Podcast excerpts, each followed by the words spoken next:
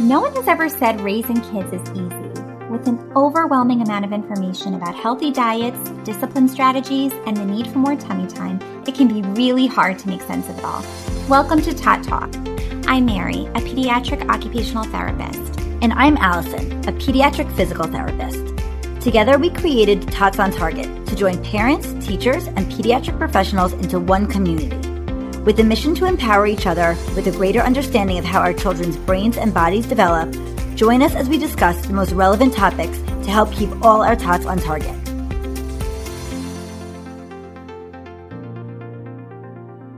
Hey everyone, thank you so much for joining us on today's podcast.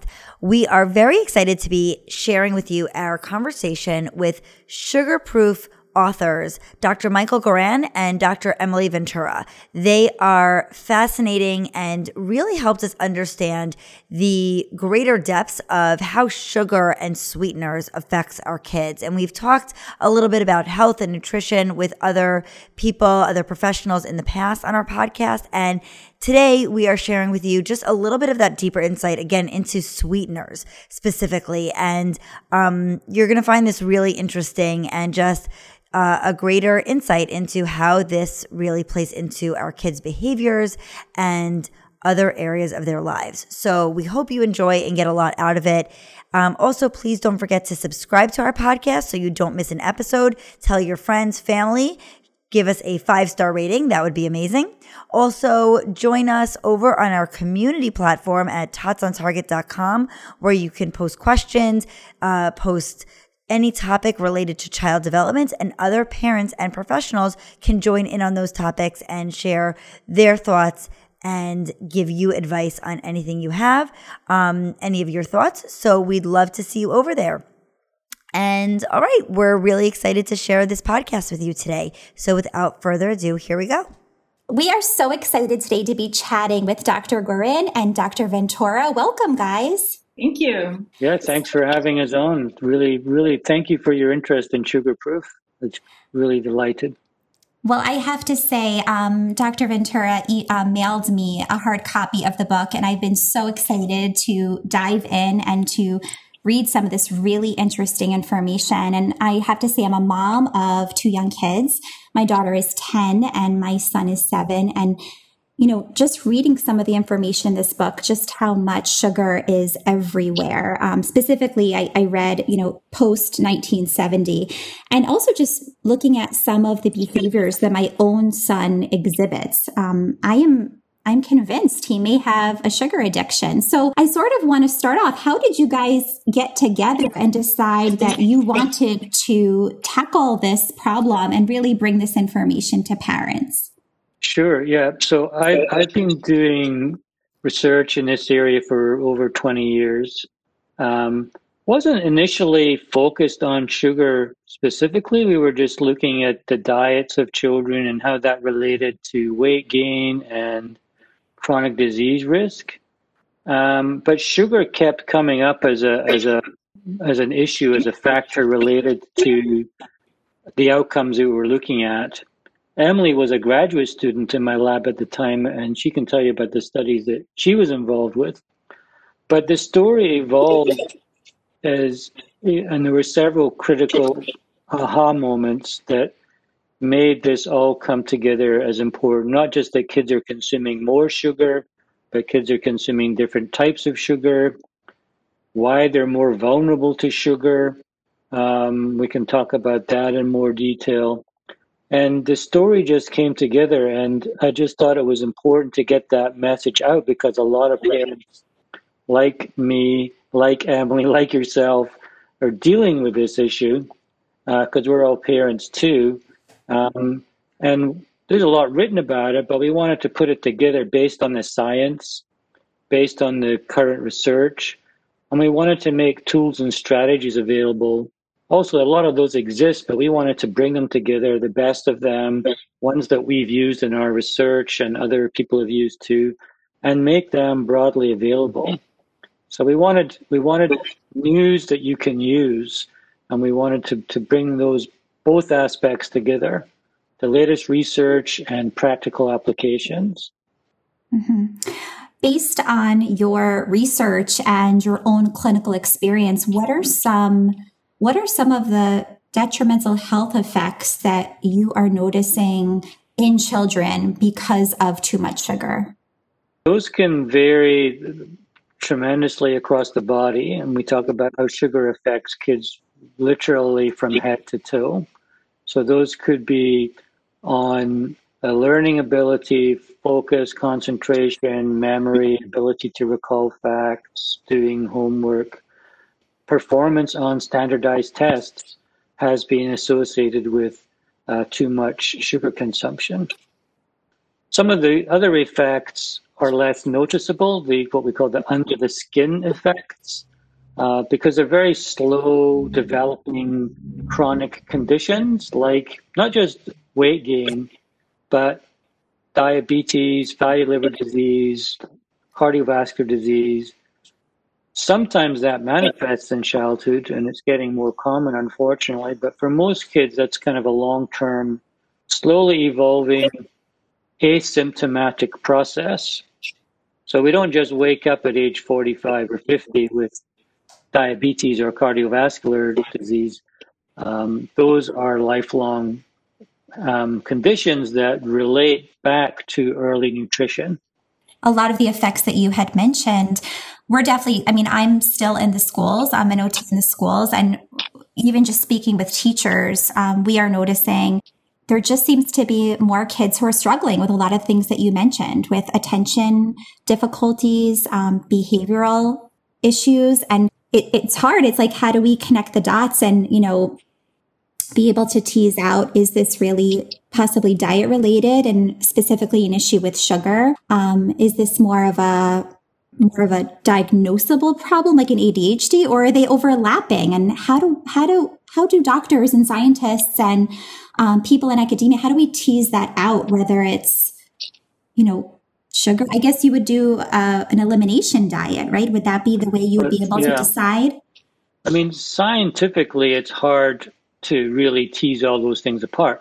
But the best thing I can do the best thing I can suggest and Emily probably want to talk a bit more about this is be your own scientist as a parent uh, mm-hmm. with those eliminations. And studies have shown, and I can talk about several of them. For example, kids with undiagnosed tummy problems. There was a very good study that um, just took those kids off of sugar and, and it solved the tummy problems. And that was undiagnosed fructose malabsorption. That's just one example. There's others too. But you, as a parent, can be a scientist with your kids and in our experience, working on the book, working with dozens of families who tried our strategies, they discovered new kids. And I'll let mm-hmm. Emily talk a little bit more about that. And I think that's one definite piece of advice I would give is yes, there's a body of research, but kids are all different. That's the problem. Kids are all different. Their homes are different. Their contexts are different. And you need to know what works just like nutrition for yourself as an adult is individualized, the same is true for your kids. Mm-hmm. And you have to find out what those issues are. And I think, you know, adding to what Michael has said, it, looking, you know, we were starting in on this project, we realized that there's just, there were no books out there that were appropriate for children because a lot of these sugar books that are focused on adults are really like diet plans um, that are very extreme and wouldn't work for children and wouldn't work in the long run for families. And we certainly don't want to have any type of restrictive approach that backfires and ends up giving you know, making kids afraid of sugar or you know afraid to eat or anything like that. Um, so really, we just you know we wanted to give a balanced message of helping families understand that some of these risks are real, mm-hmm. but you know there's creative ways to address them in your family and a lot of it also comes with just developing greater enjoyment for some foods that just naturally don't have added sugars in them. Um, and then like michael said you know being your own scientist and trying out some of the strategies that have worked for us and strategies that have worked for families that we've worked with um, you know, just simple things, even like making a shift in what you have for breakfast. Um, that's a big one. That's made a big difference in you know, our families and then other families that we've worked with too. Um, yeah, so I think, you know, we just wanted to kind of bring together all the science, but also practical approaches that are realistic and um, attainable for busy families. Yeah, I mean, I, I feel like that's such an important point you make because as somebody who you know uh, mary's definitely more researched on this topic but um, you know i have i have four kids and there's early morning is a very busy time and thinking about trying to eliminate sugar or at least added sugars puts a huge strain as a mom because a lot more is then you have to do from scratch because when you walk up and down the aisles in a supermarket, you look at the ingredients and there's some form of sugar in almost all the products that my kids would certainly want to have. And so what are some of the ideas that you have of shifting, you know, starting with something like breakfast as the quote unquote most important meal of the day? And what are some of those easy to go to ideas that you reference in your book? Yeah, we, we, we have a lot of different, um, what we call fixes uh, for those issues.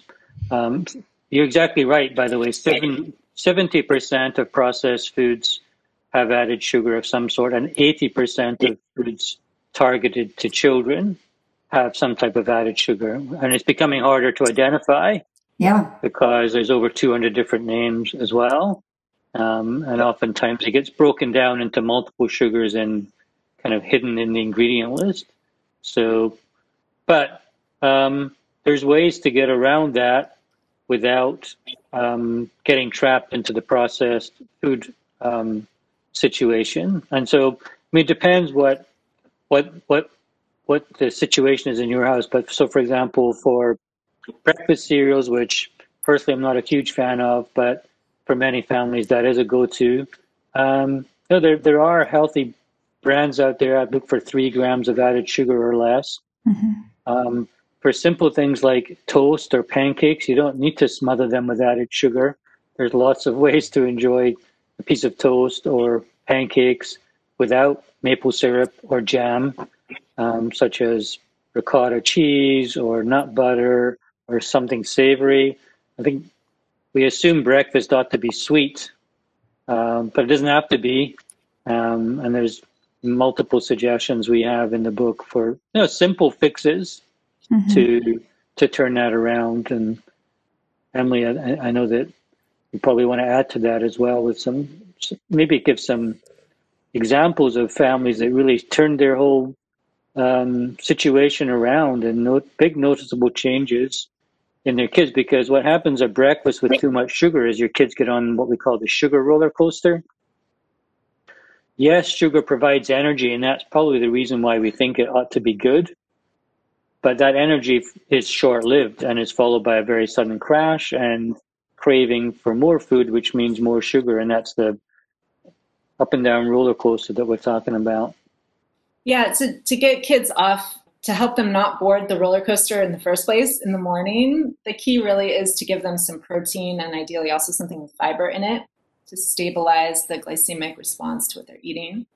And it's it's interesting because you know a lot of kids now are home um, doing home learning, and I think parents are more aware of how kids are responding mid morning to what they ate.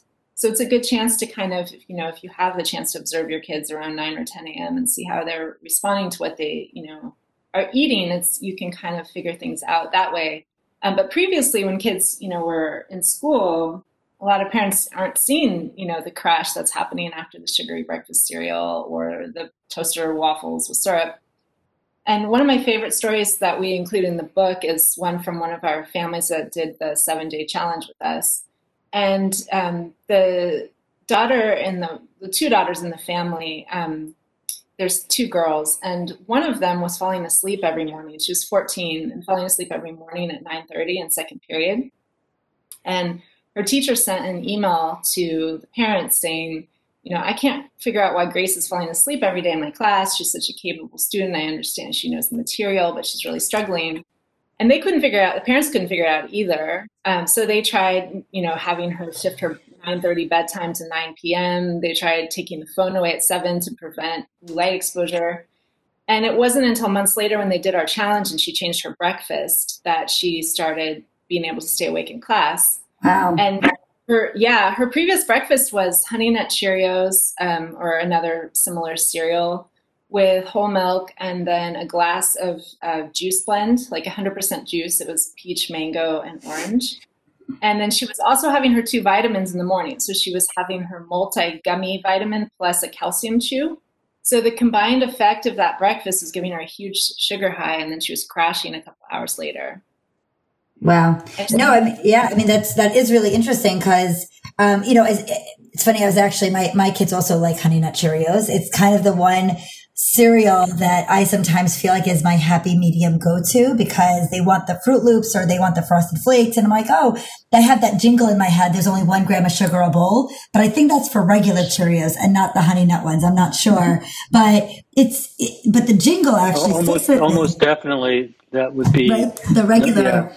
But, you know, but still in my mind, honey nut Cheerios, like, oh, honey is probably healthier than sugar and the nuts and the Cheerios. So this is probably a really healthy breakfast for my kids.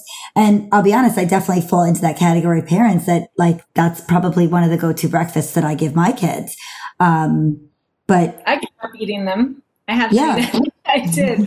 there, there's, a, there's a great study that was done uh, that we talk about where it was done at a summer camp where they had two, so they separated the kids into two groups and one they gave free access to sugary cereals, frosted flakes, and so on, and probably honey nut Cheerios. Or, um, and the other group got low sugar cereals, like your your one gram of added sugar type cereal, the, right. the plain O's. And um, but what they did was they offered the, they offered them also bowls of um, berries or chopped fruit um, to go with it. And the kids in the low sugar group uh, ended up serving themselves less of the cereal and they were perfectly happy. In fact, kids love to do that. They love to add stuff on top. And so you, they, they will make their own little concoction with berries or um, flax or whatever it is you want to throw on top to up the nutritional quality. Um, because the other thing is also multigrain cereals, which sound healthy, end up having more sugar than the plain ones. So you're much better off going with the plain cereal and making your own concoction of um, chia seeds, berries, whatever, and you can um, up the fiber, up the protein, and get a much more nutritious breakfast that way.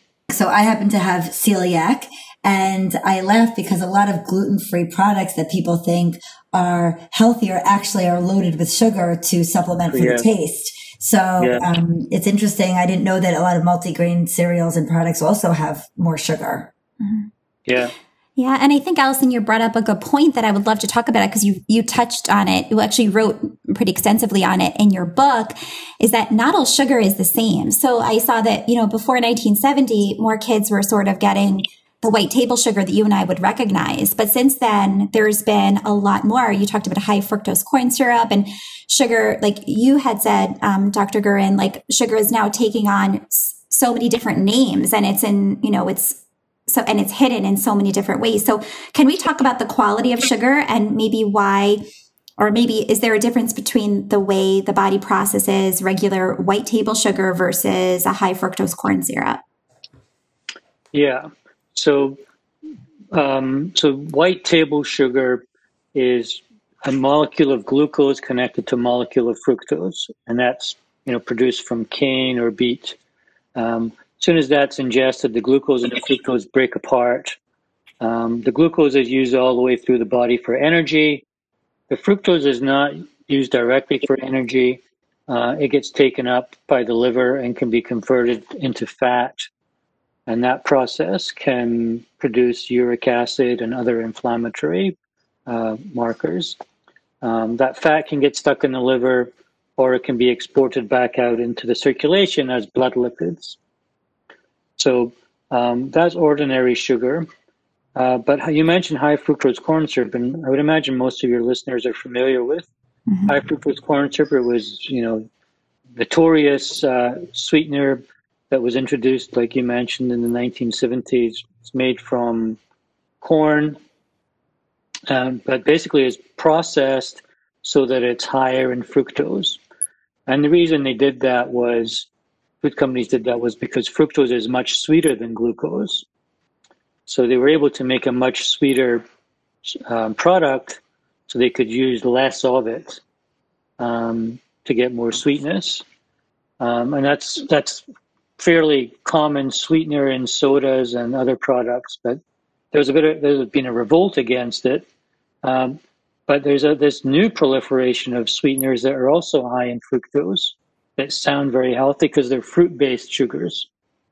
So the predominant sugar in most fruits is is fructose. Um, but eating a piece of fruit, there's nothing wrong with eating fruit. Just want to make that clear, because when you eat fruit, there's not that much sugar in it, and you get all the other nutrients and the fiber, and it's a built-in slow, slow, slow, slow release mechanism. So the fructose, when you eat an apple, the fructose is released very slowly in the body, which is very different if you take apples and make a juice out of them. Mm-hmm. You might have all that sugar concentrated in a glass, and then you drink it all at once without the fiber and without the nutrients. So nobody's eating three apples all at once. And so there's lots of fructose, not just in juice, but fructose based sweeteners like apple juice concentrate or evaporated grape juice or evaporated mango juice or whatever, they're all high in fructose. And coming back to your question, what happens the more you shift towards fructose, um, the more you shift towards this pathway of that fructose going to the liver and being converted to fat and producing uric acid and other inflammatory compounds and then producing lipids in the blood, which is the hallmark of cardiovascular disease risk, buildup of lipids in the blood. Mm-hmm. So the more we shift towards those fructose based sweeteners, the more we shift, the body shifts down that pathway. Interesting. So you're saying that glucose doesn't have those same effects on the liver and it doesn't, it doesn't um, induce the same amount of inflammation, glucose? No, glu- glucose is used uh, almost exclusively for energy. Okay. For talking, mm-hmm. breathing, walking, all organs of the body. Mm-hmm. Um, there, there is there is uh, an issue with exclusively glucose-based sweeteners, mm-hmm. like let's say organic brown rice syrup, which is all glucose-based. That's becomes an issue for a different reason because the glucose is a rapid spike in glucose. It's too rapid of a spike. So you want a better balance. And that's why it's important to um, make sure that you have a balance in what you're eating with fiber and protein to offset that. So you don't want too much of a spike in blood glucose levels. Uh, we want them to be maintained more stable. Mm-hmm. So, how do you feel about natural sweeteners like honey or agave? We got some, um, we had put up a text box in our Instagram stories, and some people had asked questions about healthier alternatives like honey, since it's naturally occurring. Does it have, um, I feel like the healthier yeah. recipe books have honey instead of sugar or agave um, or things like that. Right. Even though I think honey has more calories in it, actually, yeah. but again, what, what the health factor is, is a different story. Yeah. Well, uh, agave we're not big on because it's almost almost exclusively fructose. Okay. So most and it varies depending on the type of agave, but the more common ones can be 90% fructose. So that's like adding high fructose corn syrup to to something only it's high fructose agave syrup. Okay. right? So um, I mean, there is some benefits from doing that or from honey, because I mean, it depends how you're using it. If you if you're adding a little bit to a smoothie or to a yogurt or something like that, at least you're in control of what you add. Um, and so under those conditions, it's probably probably okay.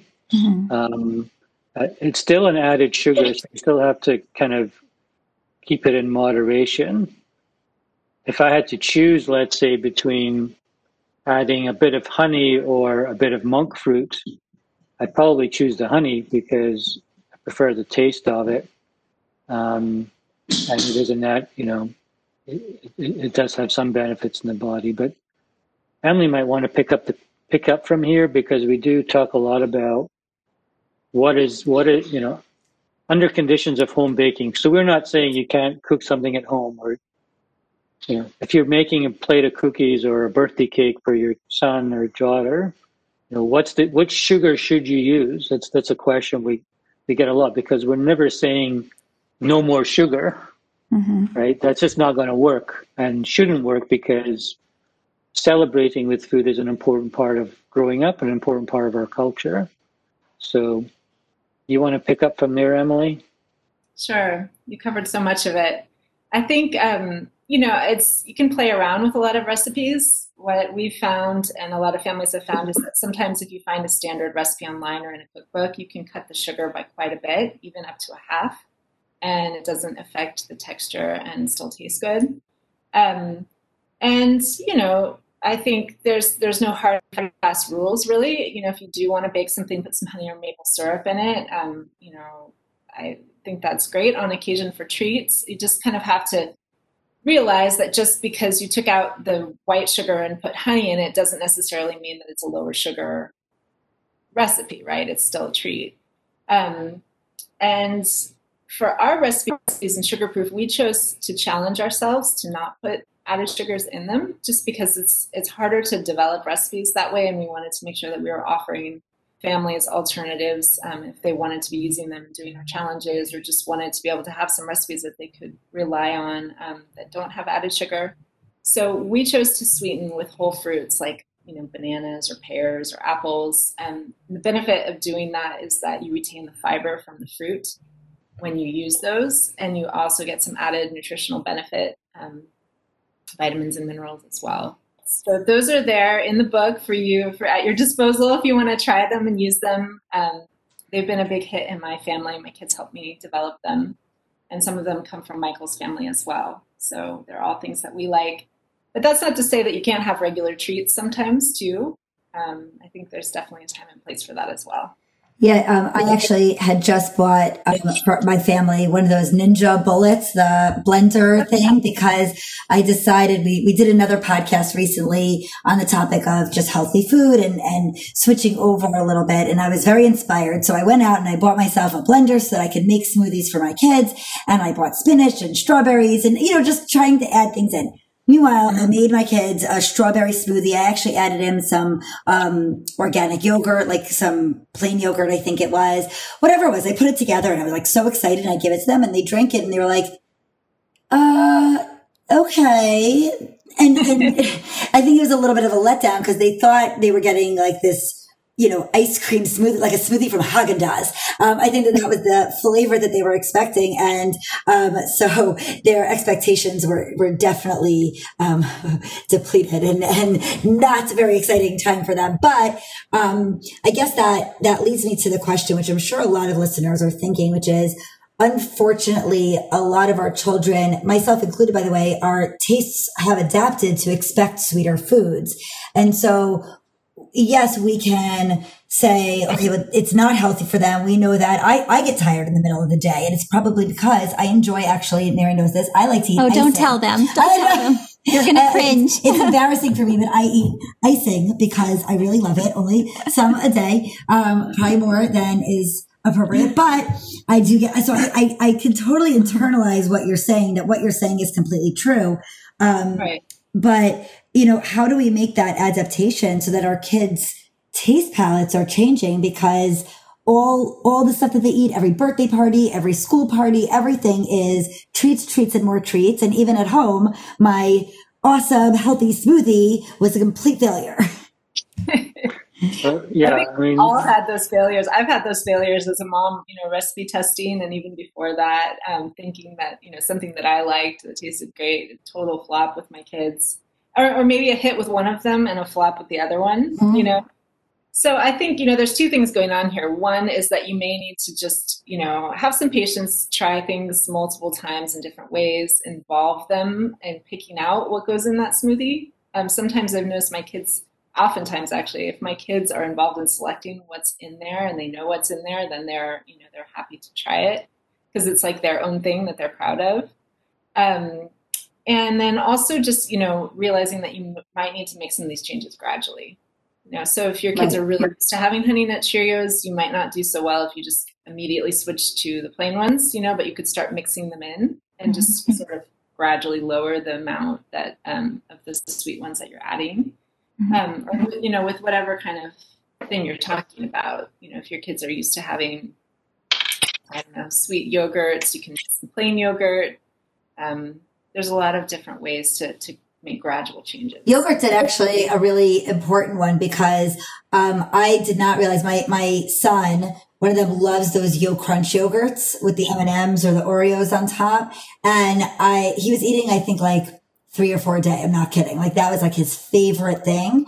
I was like, okay, it's yogurt. And then I looked at the sugar count. I'm like, oh my gosh, I think they were like 17 grams of sugar in one. Yeah, it's a dessert, really. yeah. Mm-hmm. And I'm like, yeah. this is what we're starting the day off with. Like, that's crazy. But I tried buying other yogurts and again, it was a little bit of a failure. He was, it was, it didn't taste like a dessert anymore. So maybe you're right. Like combining the yogurts to start out with may be a good idea.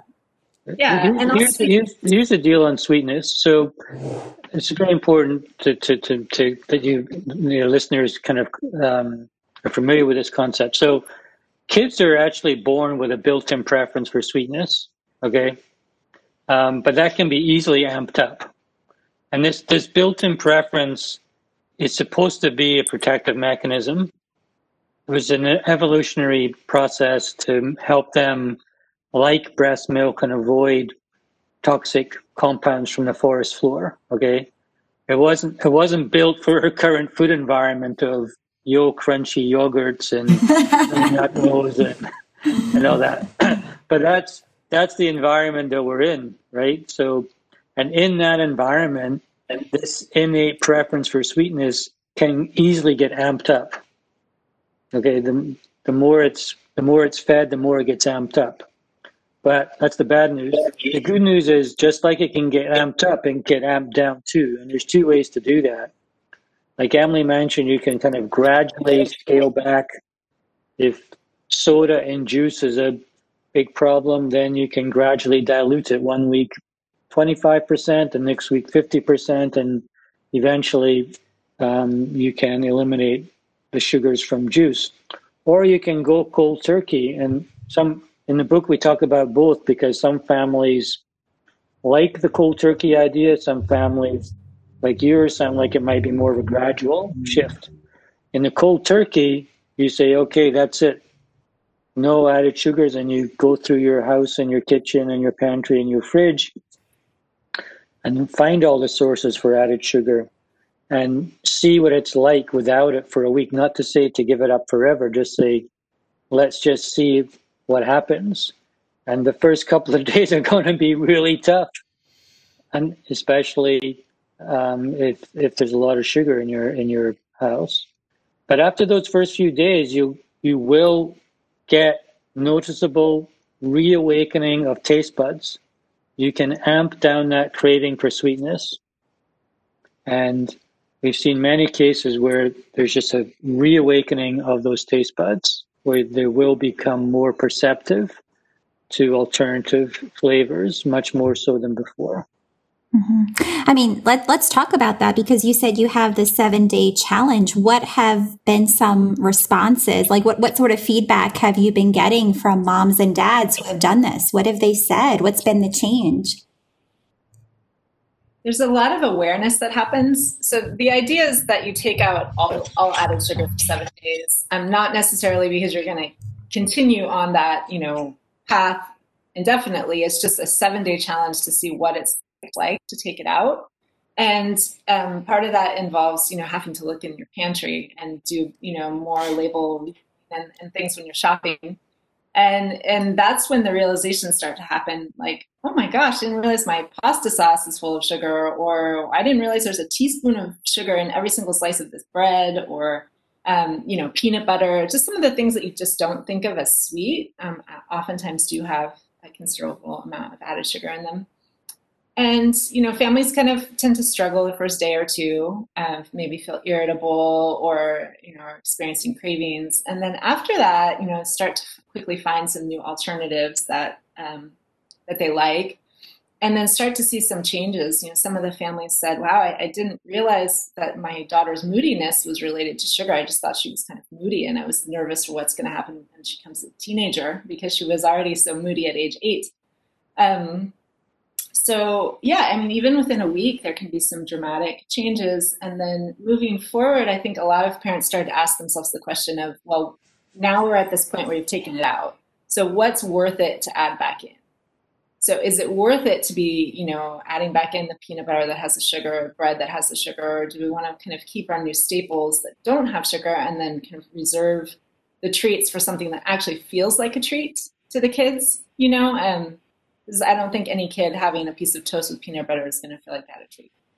I, I think that that's the biggest problem is that the healthy things that we think we're buying are are often just as junky as the the you know Kit Kats or fruit roll-ups or whatever it is that you know those are designated snacks and we talk to our kids about you know healthy choices and limiting those junky items but when you're serving your kids these quote unquote healthier options that are have just as much sugar it's very confusing as a parent like you think you're doing the right thing or you know whatever we consider right um, but the effects of those decisions like really can play out in so many different ways in terms of mood, behavior, mm-hmm. etc. Mm-hmm. So you got to yeah, be a, a label reader. Way.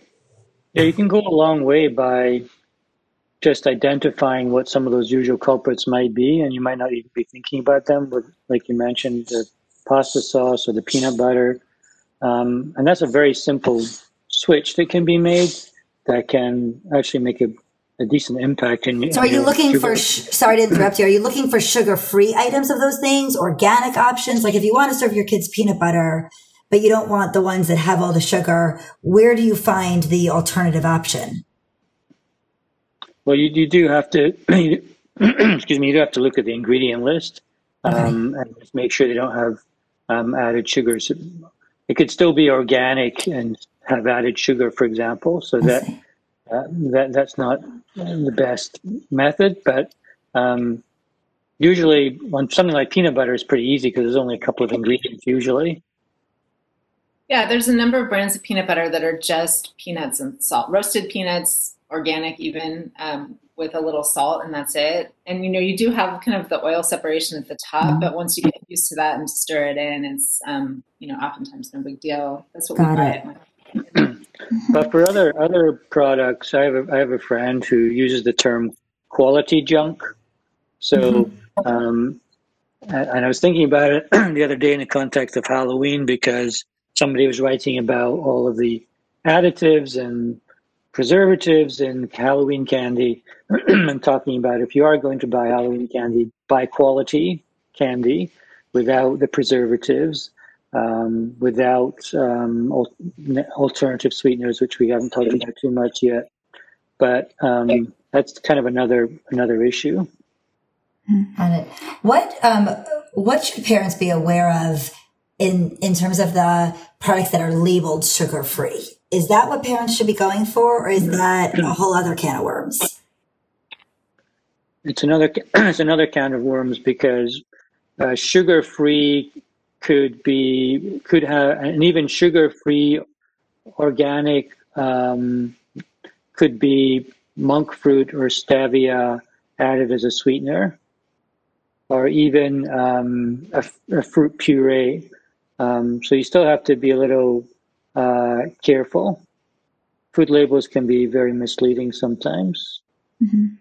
So really the best thing is just to read the label and don't don't necessarily fall for the marketing because like you said it could have an artificial it could technically be sugar free but have an artificial sweetener um, yeah. that is really terrible when it comes to health. So just read the label and but the, the, the label the new food labels that are starting to be introduced this year do differentiate added sugars from sugar. So let's say on a yogurt, for example, there might be sugar from the from the dairy, and there might be sugar from the fruit that's in there. Um, but the added sugar differentiation will let you know if any other sugars have been added on top of mm-hmm. that. Mm-hmm. Then you have to look at the ingredient list because um, that there, there, there still could be added sugars in the ingredient list. Mm-hmm.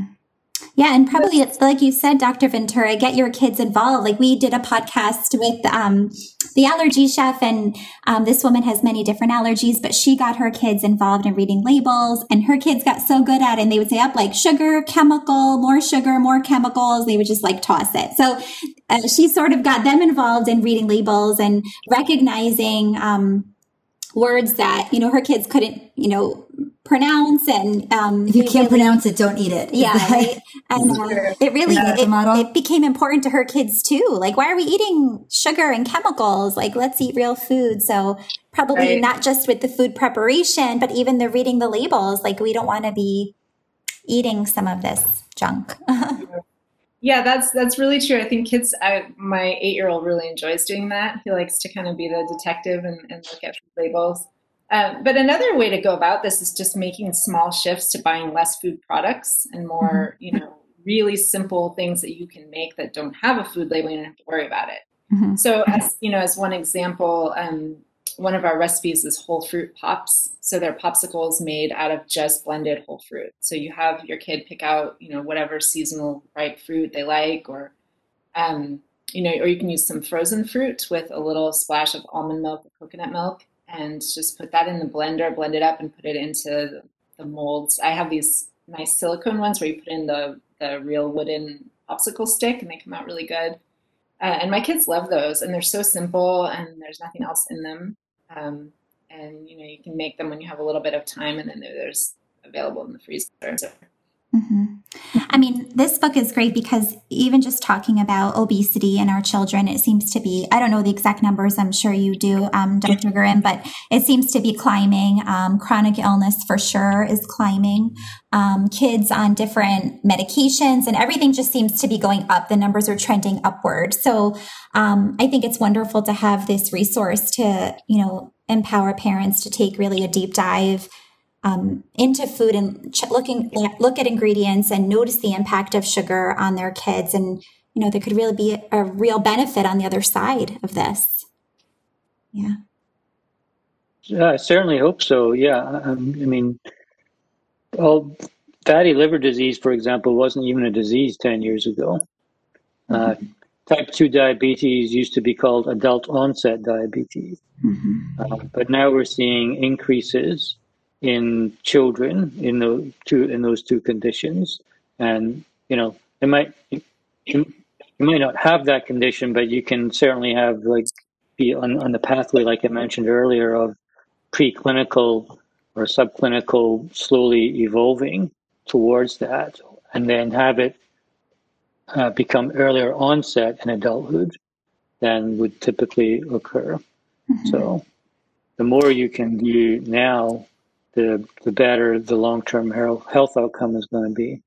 Yeah, for sure. And it seems as though in our society we're seeming to normalize this a little bit, but you're right. It wasn't. It wasn't a thing, and um, it's really good to have this resource. So, where can people find this book and also find you? I mean, I, we connected on social media and Instagram, so I guess let our listeners know where they can find you and where they can find your book. Yeah, so we're on we're on Instagram and Facebook under the hashtag at sugarproofkids. And then we have a website, which is sugar, sugarproofkids.com. And then the, the book is available wherever it is that you're getting books from these days, um, whether that's at a bookstore or online through all the usual outlets. Also, can ship worldwide for free on the bookdepository.com. And it's available in all different formats too. So it's available on Kindle, and audiobook as well. If you if you order the audiobook, you'll get a PDF of all the recipes, for example. So it's really um, it's available everywhere in all different formats. Amazing. Yeah. Well, thank you guys. Thank you. So, oh, yeah, no, both, both of us are like excited about this. And, uh, but no, we really, we really appreciate your time. And, um, you clearly know so much background and really understand not only the science behind it, but really the application that families need to help understand this and how to, how to put this into practice on a daily basis. Yeah. So thank you both for coming. Thank you so much for your time. And we really, uh, we hope everyone finds you guys on social media and checks out your book because it really is fabulous. Yeah, thank you for t- thank you for taking the time and please join us. Come come check us out and uh, hopefully we can we can all learn together. Thank you so much for joining us today. Please note that this is general information, and since we do not know your child, it is best to contact your pediatrician or local pediatric professional if you have specific concerns. We invite you to continue the conversation on this topic in our online community at totsontarget.com. Additionally, you can find any toys, books, or products we mentioned in our Amazon storefront located in our show notes or on our website. Be sure to follow us on Instagram and Facebook for daily tips on how to keep your tot on target.